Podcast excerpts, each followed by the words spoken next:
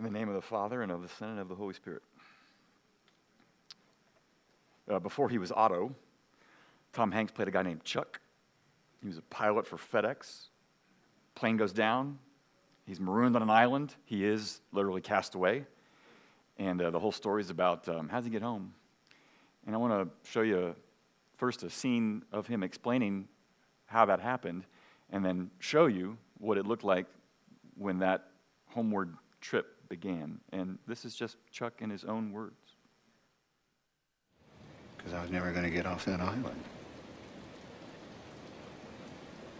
I was going to die there. Totally alone. I had power over nothing.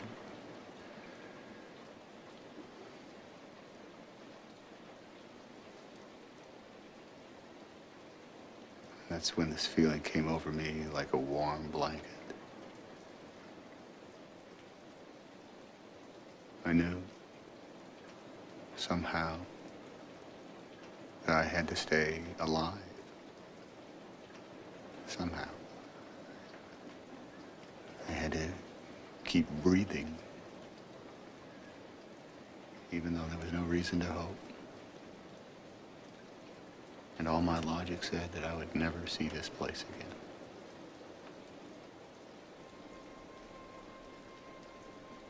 So that's what I did. I stayed alive. I kept breathing.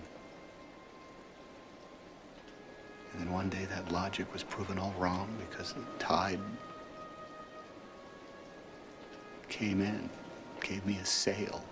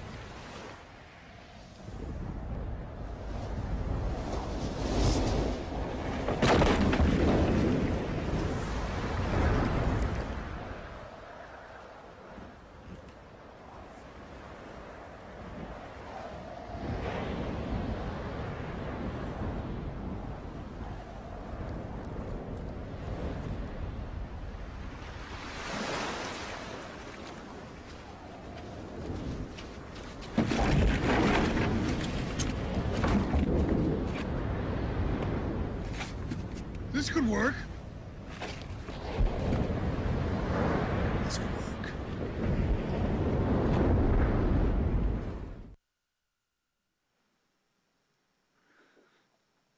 He's marooned, he's resourceful, he's resilient. But as you heard there in his own recounting of that moment to his friends once he got home, is that in that moment he had power over nothing.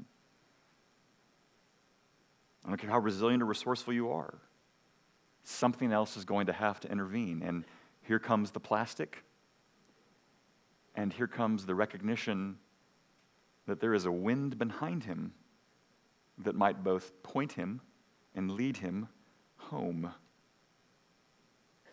We have, if you've not been with us before, thinking about trying to understand what does it mean to believe in the Holy Spirit? Is that anything more than just a way of speaking? Is it just a metaphor for something? Why, why, why give this much attention to it for the foreseeable future? It's because we're desperate.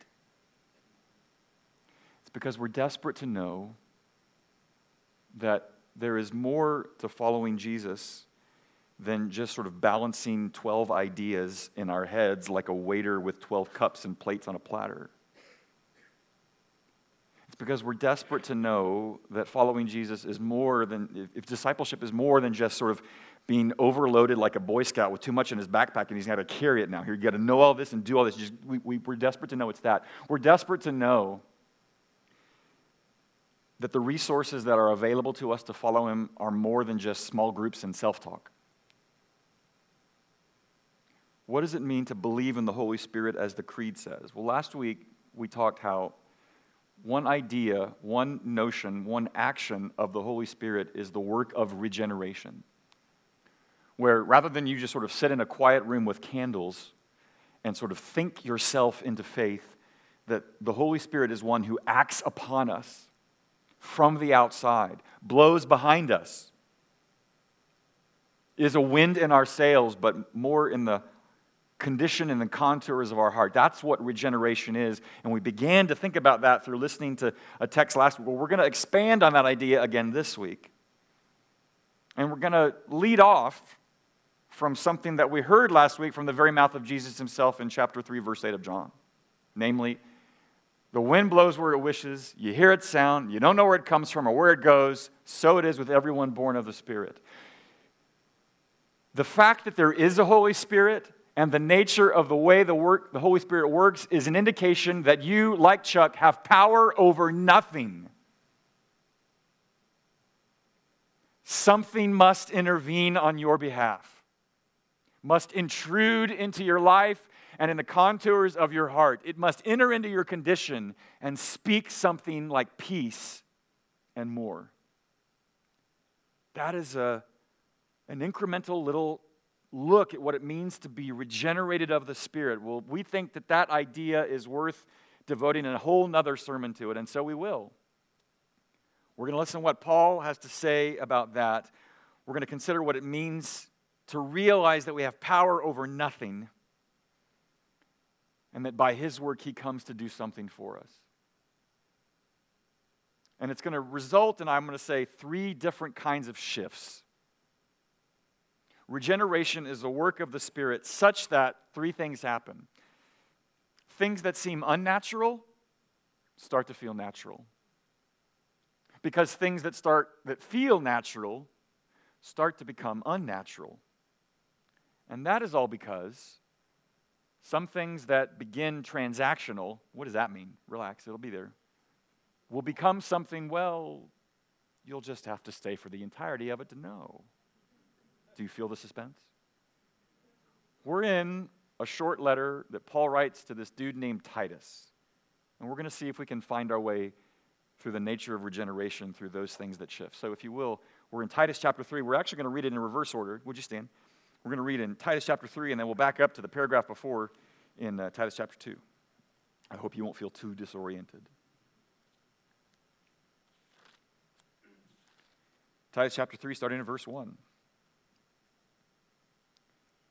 Remind them to be submissive to rulers and authorities, to be obedient, to be ready for every good work, to speak evil of no one, to avoid quarreling, to be gentle, and to show perfect courtesy toward all people. For we ourselves were once foolish, disobedient, led astray, slaves to various passions and pleasures, passing our days in malice and envy hated by others and hating one another. But when the goodness and loving kindness of God our Savior appeared, he saved us. Not because of works done by us in righteousness, but according to his own mercy, by the washing of regeneration and renewal of the Holy Spirit, whom he poured out on us richly through Jesus Christ our Savior, so that being justified by his grace, we might become heirs according to the hope of eternal life. The saying is trustworthy. I want you to insist on these things so that those who have believed in God may be careful to devote themselves to good works. These things are excellent and profitable for people. And then in chapter 2 For the grace of God has appeared, bringing salvation for all people, training us to renounce ungodliness and worldly passions and to live self controlled, upright, and godly lives in the present age, waiting for our blessed hope, the appearing of the glory of our great God and Savior Jesus Christ, who gave himself for us to redeem us from all lawlessness and to purify for himself a people for his own possession who are zealous for good works. This is the word of the Lord. Thanks be God. You can sit. Um, Chuck did not see the wind, he saw the effects of the wind. And because he saw the effects of the wind, he had a reason to believe that there might be a way to get home. Jesus in John chapter 3, verse 8 says, You don't see the wind, but you see how it works. And where this sermon is going is to say, What are the effects of the Spirit's regeneration in the human heart? Before we know what the Spirit is doing there, we can see the effects of that effort. That's where we're going. This letter is short. Titus, somebody that had been sort of a spiritual son of Paul, Paul had mentored him. He was a, a child of the faith until Titus accompanies Paul on some of his missionary journeys. And then we get to, get to Crete, and he says, You know, Paul says to stay here, Titus. I need you to help manage things. We think he was kind of like what a ruling elder is these days. He's not, doesn't sound about preaching, doesn't talk about pastoring. He says, this is about managing the church, it's about how to shepherd it. This, this, this book, this letter, is actually in stark contrast to what we spent several months on listening to Paul's letter to the church at Ephesus. This is very much nuts and bolts work. What do you do to shepherd the church? How do you, who's qualified to lead it? What do you need to do in it? And then, rather than the way Ephesians did it, where I'll tell you the gospel and then what are the implications of it, here he starts with here's the implications of the gospel, and now I'll get to the gospel. Different letter, different need, different approach, different audience. And in this one, Paul wants to talk first about what it means what are the effects? What does it mean to be godly? This is a letter about godliness. If you want to know what does it mean to be godly, just read the little Titus. It'll take you five minutes, max. And then it'll take you the rest of your life to understand it. When I use the word godliness in a room of mixed company, all sorts of associations show up. Oh, godliness. Oh, right. It's all about hoop skirts and holier than thou. And a lot of people will associate the word godliness with, oh, he's so godly, right? Very in your face kind of public, look how, you know, holy I am. That's those are some associations. You know what? There is a public element to godliness.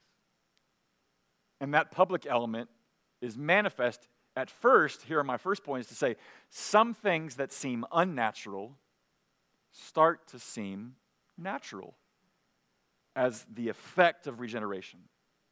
What is that? What is one public element? Listen to verses 1 and 2 again. Remind them to be submissive to rulers and authorities, to be obedient, to be ready for every good work, to speak evil of no one, to avoid quarreling, to be gentle, and to show perfect courtesy to all people. All right, without raising your hand. Does that sound unnatural or natural to you? Like every single thing sounds, what? Mm, not my default. That seems perfectly unnatural. L- let's just start with the whole part about being submissive to rulers. You don't have to babysit somebody long. You show up at their house, you're getting ready to babysit the kids. Baby's in the high chair eating food with the fans and decides to you know, test the laws of gravity again and starts dropping food off the table, mom looks at kid and says, ah, ah, ah, we don't do that. And what does the kid do? Like they haven't been taught obscene gestures, but their eyes say it. really. Kids, infants, they don't like rules, they don't like constraints, they don't like anything that says limitations. No, I, I won't. You were that. You are still that.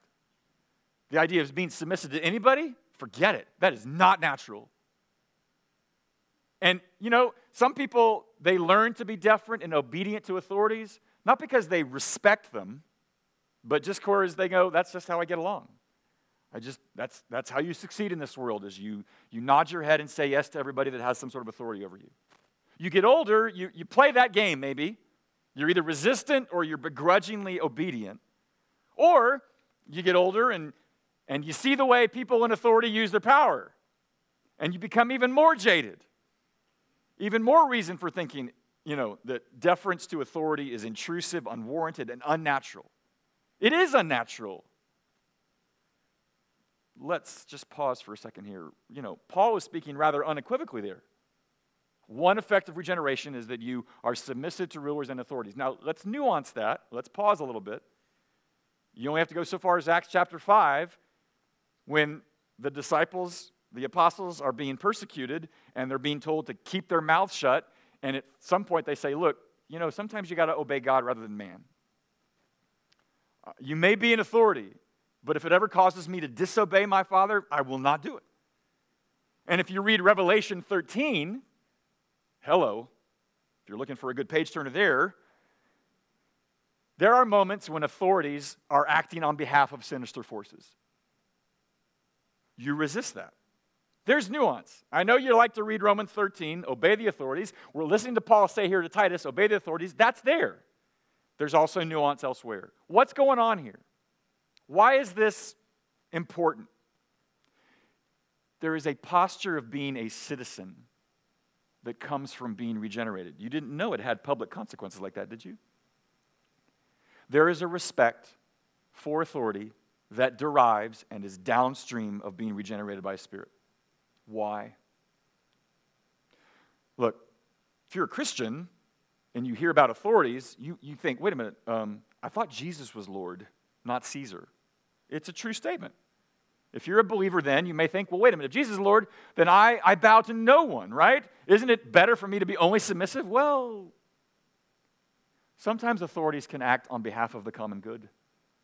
Paul says as much. Jesus, in his little famous saying there about render unto Caesar the things that are Caesar's and render unto God the things that are God's, he understands that which belongs to God is deserving of everything that you have, like you. But there is a place for understanding that inasmuch as you are a citizen of heaven, and you are, you're also a citizen of earth.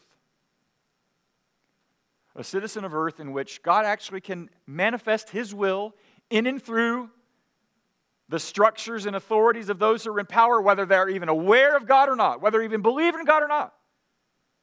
They can seek the common good through preserving and protecting what is just, even for a whole mix, host of mixed reasons and motives.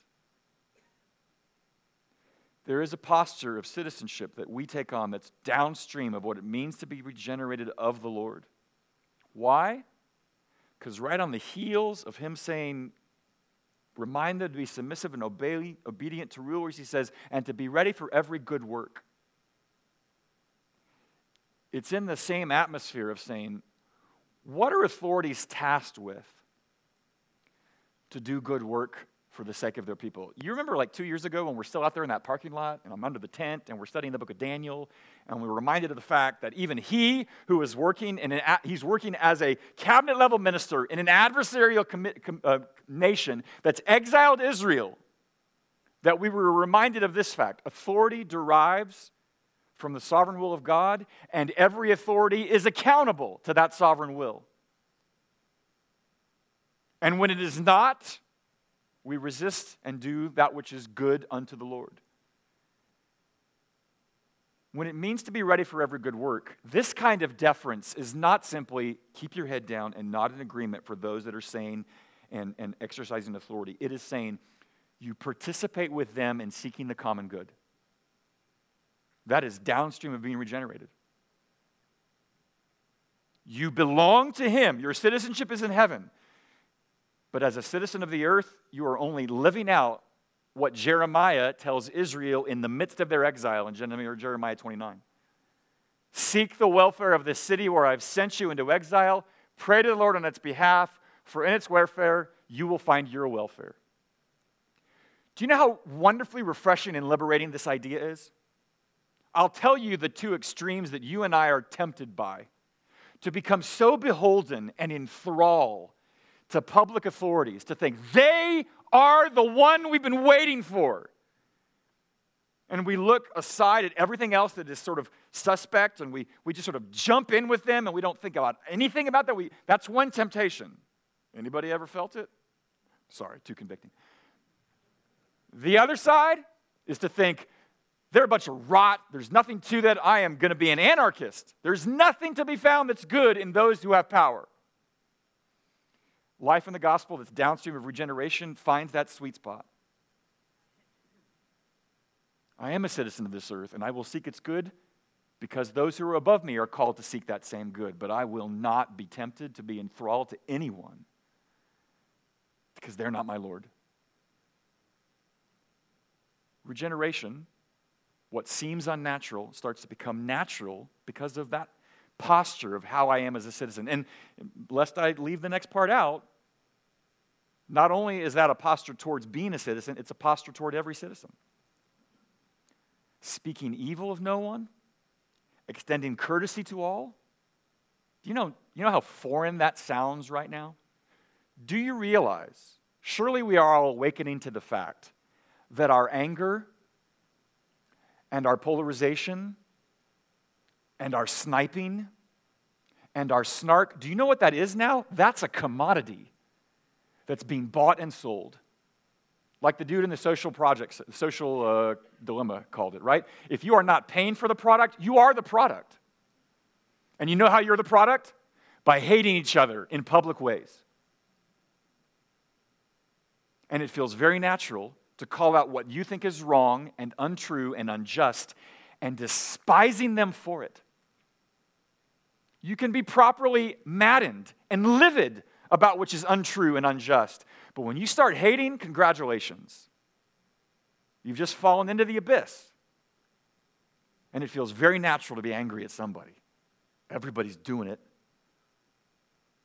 Remember that line? I, Alan Jacobs, a, he wrote that book, How to Think, and, and, he, and he said there's a principle that we all need to embrace again, and that's if you hear somebody that angers you in a speech. I mean, he actually tells the story about a, a woman who's at a speech and the, the person gives their talk and they're done, and this person is just incensed by what that person said. And she walks up to him and she is ready to like lay into him and, you know, just sort of come at him. And she throws this question at him, like almost like this caustic thing. And the speech giver doesn't like get defensive. He just says, looks at her and he goes, Give it five minutes.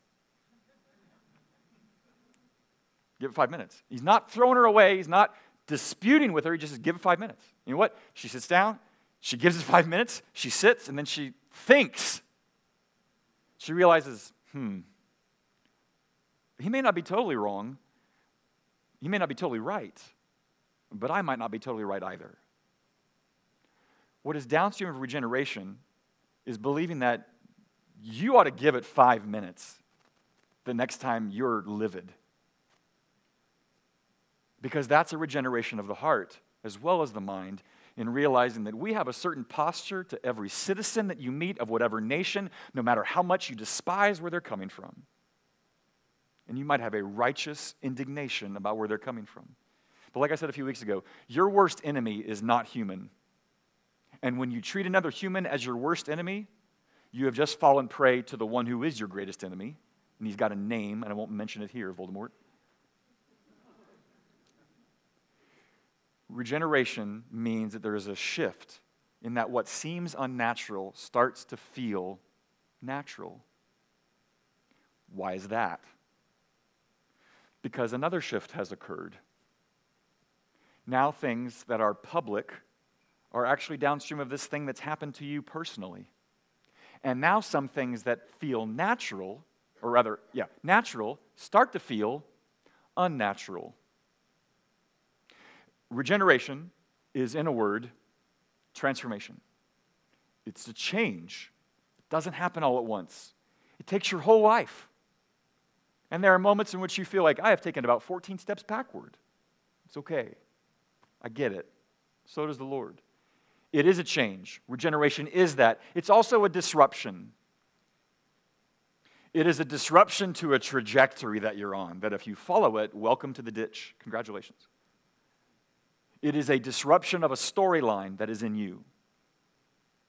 And if you're listening carefully, in verse 3, Paul talks about a storyline. He kind of puts it in the storyline about what regeneration is like what you were and now what you are. Namely, the things that you thought were natural now start to feel unnatural.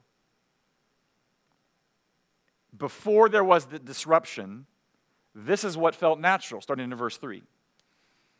For we ourselves were once foolish, disobedient, led astray, slaves to various passions and pleasures, passing our days in malice and envy, hated by others, and hating one another.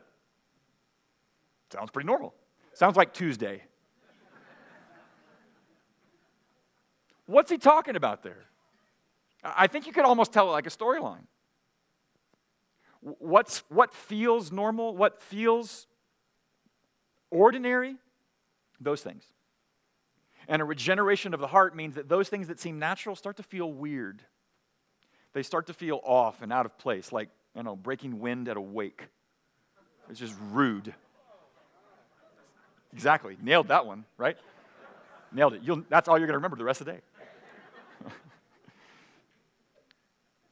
what is it that feels natural that becomes unnatural? Namely, um, you, you become an accident waiting to happen. When he talks about being foolish and disobedient and led astray, he is arguing that there is the default condition of the heart where if you are left to yourself, you will trust your own wisdom. You will bite into that first offer of autonomy and power that was offered to Adam and Eve. Did he really say you would die? You know what? You eat there, you will have you will know good and evil and you won't need him foolish, disobedient, led astray. You are rapt attention to things that you become you become deceived. You become, a, you become complicit in your own demise. You become a co conspirator in your own issue. You're an accident waiting to happen. Why is that? Because that which you're attracted to in time becomes an enslavement. He uses the word slaves to passions and pleasures. How does that work? You notice something you're intrigued by what that ever is. The intrigue turns into interest. The interest turns into tasting, whatever it might be, then indulging. And you seek that, and to a point, and at some point, the pursuit of it holds you. And it so holds you that you will follow it no matter what it will harm you or harm others. It's no longer an interest that you have, it's now an interest that has you. Your desires, your pleasures have got you and will not let go of you. And that is a default condition that all of us have an example of. There's not one person in this room that is not feeling that or has felt that at some point. We know that. What happens, though, when what you pursue, whatever that passion might be, whatever that pleasure is, what if it's frustrated? What if it's not met? What if you discover you can't always get what you want? You get frustrated. You get unnerved. And like a story, when that happens, what do you end up doing? You end up wasting yourself in malice and envy somebody has what you don't have, and you, you're, at first, you feel hollow. You're a shell because they have what you wish you had. You don't have it. You feel less. And the longer you feel that, and the more you nurture that, you brood on that, you start to feel resentful, you start to feel bitter, and then at some point, it breaks out even in wide open or just deeply in the own echoes of your own heart. You look at them, and it's not only that you wish that they didn't have that good, now you actually want their harm. And you actually spend minutes, if not hours, if not years, despising them. What a great waste of time. And how many of us in this room know this feeling?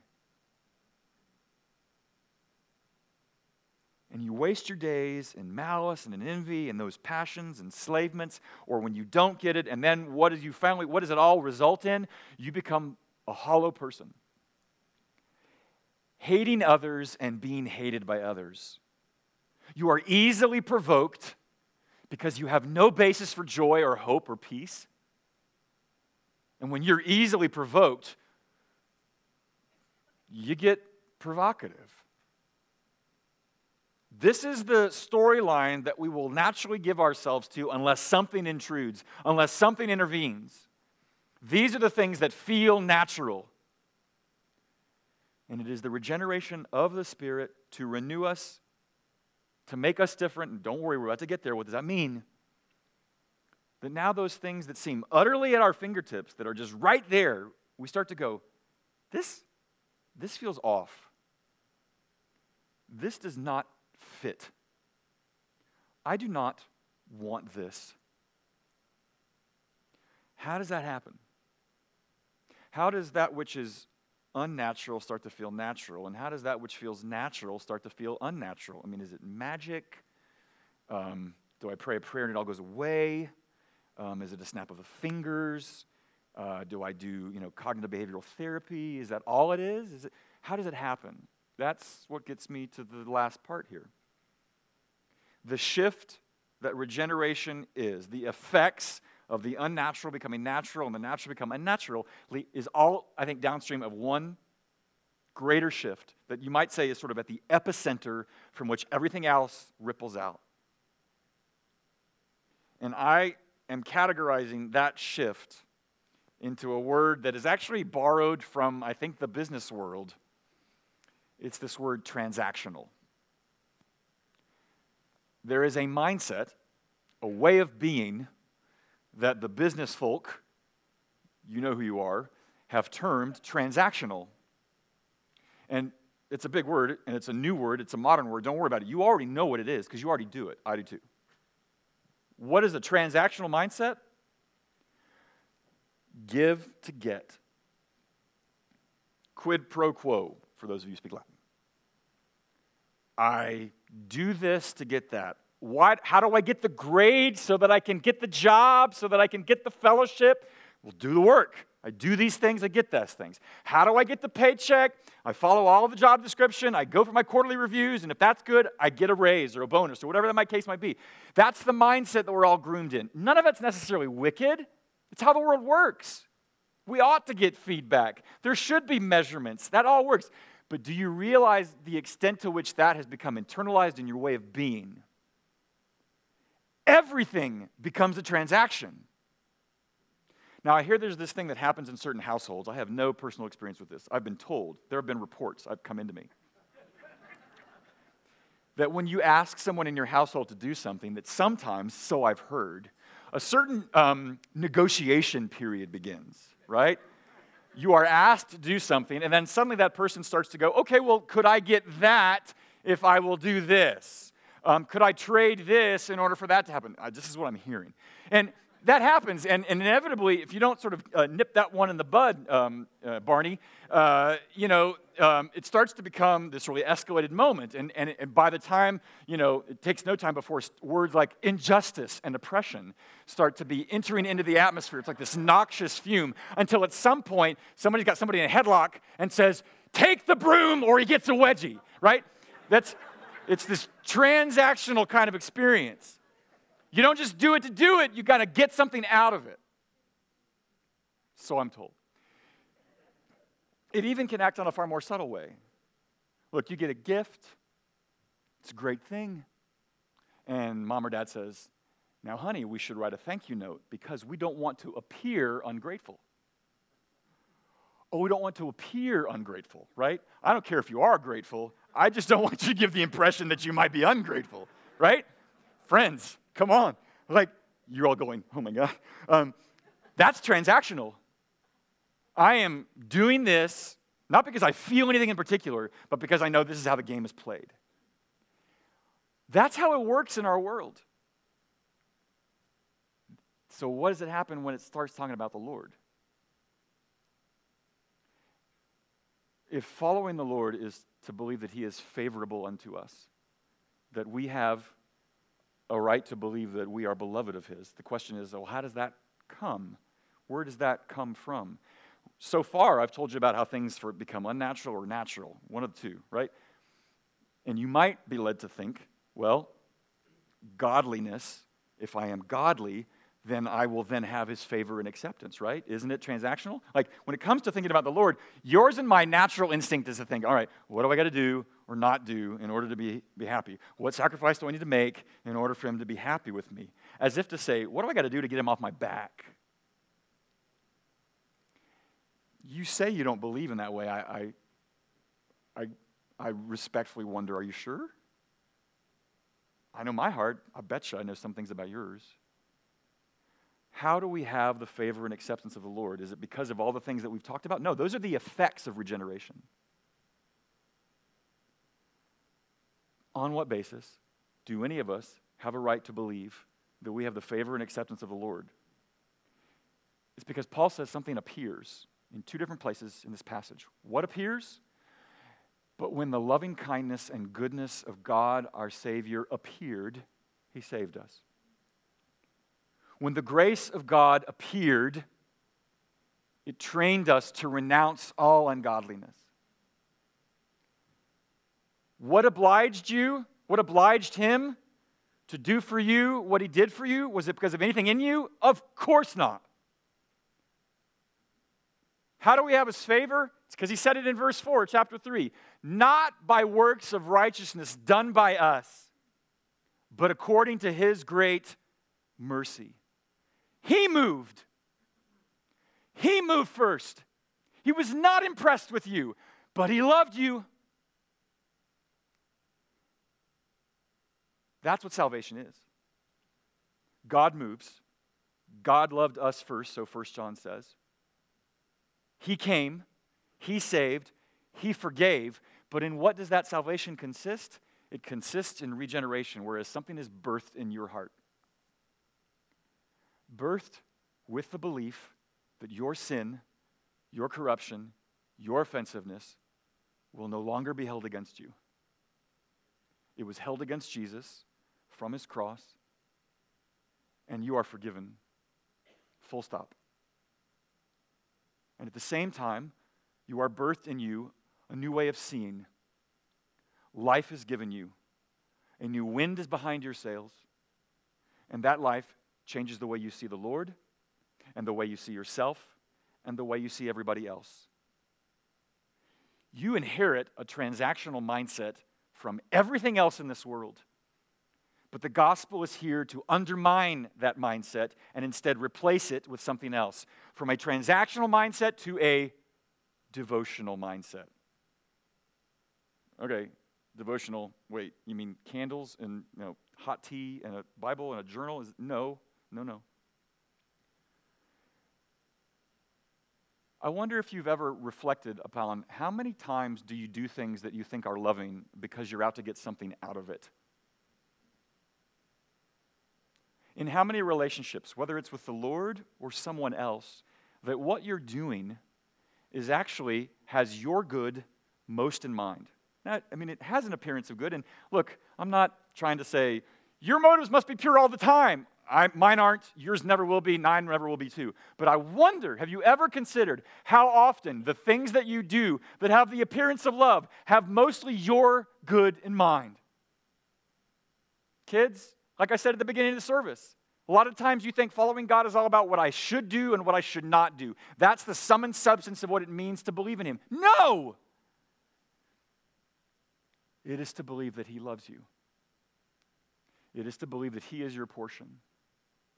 It is to believe that He is good and that it was His loving kindness and His goodness and His grace that first sent Him running for your good, like the father in the parable of the two sons runs to his kid who had run out on him. And that same father that pleads the one that would have been as obedient, as dutiful as he could be, but had absolutely no love for his father. Pick your category, which you're in. It's the same father and it's the same love. I want to show you that really briefly from an episode from House. And this is about a love between two people. And so there are plenty of things about this that has absolutely nothing to do with the kind of love that God has for us. But there is a hint, there is an echo of what it means that I'm talking about here of being displaced from a transactional mindset to a devotional mindset. So here we go. Design for five points. Got it. Here. Got it. Both versions. Love. You didn't see love. Well, I didn't think you'd take my lack of board game skills so personally. Why didn't you tell me you loved me? Didn't a wise woman once say, and by once I mean two hours ago, why'd you have to analyze everything to death? Why can't this just be nice? I told you I loved you. You didn't tell me you loved me back. You don't think that should give me cause for concern? Nope. Just words don't matter. Actions matter. You're really gonna take a stand here? You can't say it. Nope. Why? Because I forgot to grab the.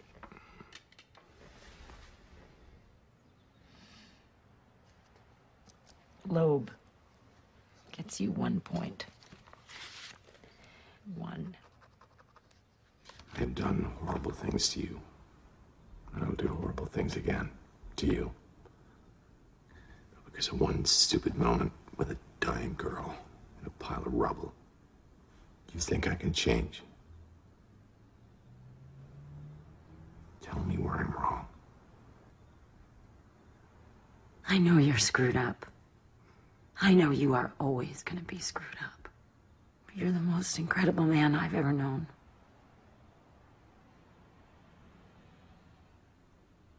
You are always gonna be the most incredible man I have ever known. So unless you're breaking up with me, I am going home now.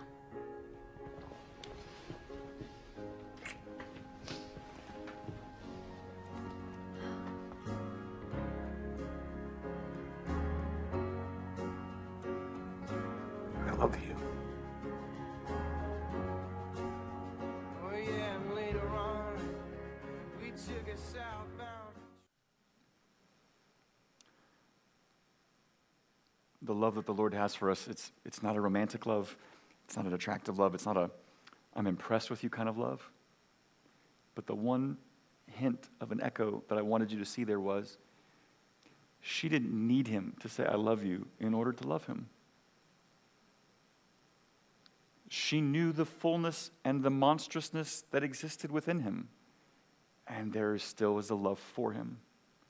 I am saying to you that what God means to do to us in regeneration is to convince you of this. I'm not impressed with you, but boy, do I love you. You don't bring anything to the table that can overcome or compensate for everything that you know you regret. But how else can you explain that? Unless there is a kind of love that He has for us just because He loves us. Why did God create? Because He was lonely? Just loved to create. Why does God save anybody? Because He like needs to conscript an army of followers? God is not served by human hands, Paul says elsewhere. He doesn't need you, but He loves you. And if that's true of His being, that's what He means for you to be true of your being.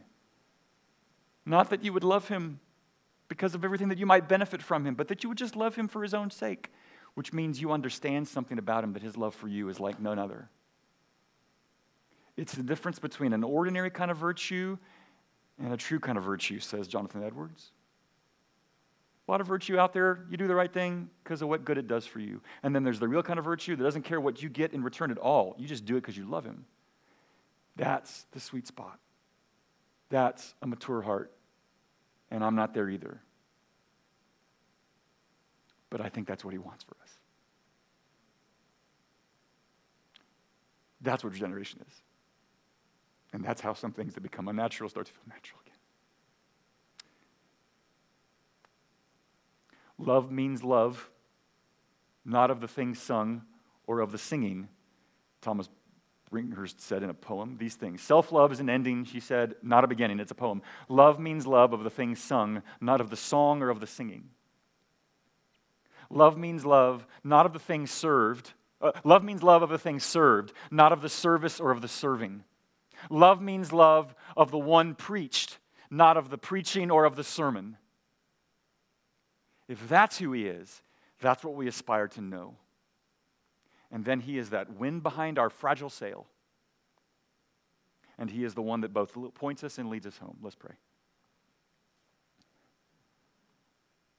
Boy, have we set a tall order for you, sir. That we might hear that and understand that, but more importantly, to believe that. And I think none of us in this room, myself included, can believe that apart from a work of your Spirit. So I pray that you would help us not to be afraid of being dependent. And I pray that you would kindle in us a desire to be able to say unto you that we love you because we trust that your love for us is real. No matter how dark the moment, how uncertain or confusing it is, how we're not even sure what the next step will be, would you whisper or shout, you choose, what it means to know that in Jesus there is a love that is everlasting, and that that might then propel us and lead us to a place that feels like home. In Jesus' name, amen.